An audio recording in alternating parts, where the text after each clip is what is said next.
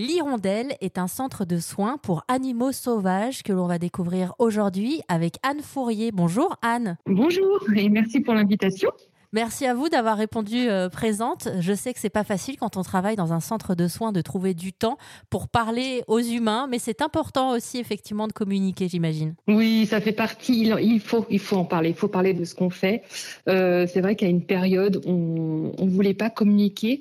Euh, c'est pas qu'on voulait pas, c'est qu'on s'est dit notre priorité c'est les animaux. Alors c'est toujours le cas aujourd'hui, mais je pense qu'il faut aussi allier les deux euh, pour montrer un peu bah, au grand public ce que ce qu'on fait, puisque c'est vrai que les centres de soins, moi je trouve que c'est un peu les grands oubliés de la protection animale en France.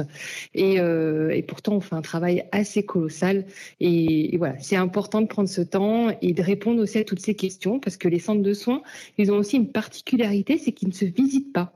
Et c'est vrai que beaucoup de gens nous demandent toujours de venir, de voir, de savoir ce qu'on fait, etc. Et comme bah, ça ressemble à un hôpital en fait hein, pour la faune sauvage, euh, ben, effectivement nous on est interdit de visite hein, pour le grand public, donc ça permet effectivement de voilà de parler à la radio, mais aussi de montrer des photos, des vidéos. Et ça c'est vraiment, je pense de toute façon, une voilà c'est primordial en tout cas pour continuer à bien nos missions. Mais merci beaucoup pour ce que vous faites d'abord au quotidien et puis nous ouvrir en quelque sorte les portes de l'hirondelle. Vous le disiez, euh, ce n'est pas facile d'accès et c'est vrai que j'ai contacté euh, plusieurs centres de soins et j'ai rarement eu l'opportunité de pouvoir savoir ce qu'il s'y faisait réellement.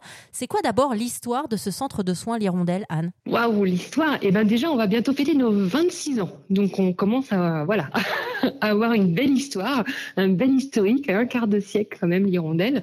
Euh, on a commencé en 1998. Alors un petit peu avant, il y a une association qui existait qui avait vraiment le même but, euh, mais qui n'a pas trop vu euh, voilà le jour parce que voilà ça manquait un petit peu de, bonne volonté, enfin en tout cas de, personnes actives vraiment pour se mettre à fond dedans. Et c'est vrai qu'on a voilà, on a trouvé les belles personnes pour vraiment mener à bien ce projet, donc à créer l'association. Et la première année d'existence donc de, de l'Hirondelle, effectivement, on pensait récupérer à peu près 300 animaux. Et bon, on a fait le double. La première année, en 1998, on a récupéré 650 animaux. Et aujourd'hui, en 2023, on a un peu plus de 7000 pensionnaires chaque année qu'on recueille. Donc c'est vrai qu'en 25 ans, bientôt 26, c'est vrai qu'on a multiplié par 10 le nombre d'accueils, euh, ce qui est complètement colossal. Et ça ne s'arrête pas. C'est-à-dire qu'en fait, on a de plus en plus d'animaux qui, qui arrivent au centre. Euh, c'est une crise de croissance. On est vraiment victime de, notre succès. Euh, mais voilà, moi je l'explique pour plein de choses. Pourquoi cette augmentation incessante? Bon, on a déjà le dérèglement climatique hein, qui explique vraiment.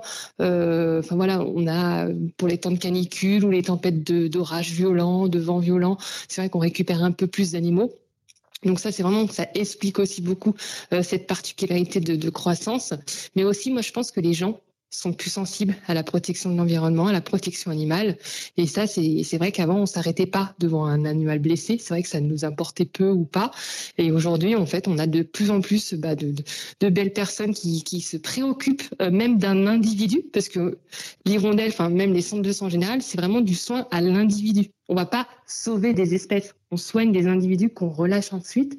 Donc c'est vrai que voilà, c'est moi ça me fait plaisir parce que notre action voilà, elle est dure, euh, c'est intense, mais on a aussi beaucoup beaucoup de soutien derrière nous et on a vraiment des gens qui se préoccupent de la vie sauvage et ça ça fait plaisir et c'est aussi pour ça qu'on continue notre combat. Et si jamais vous voulez aider l'Hirondelle, centre de soins pour animaux sauvages, à continuer à tendre vers le positif, n'hésitez pas à faire un tour sur rzen.fr.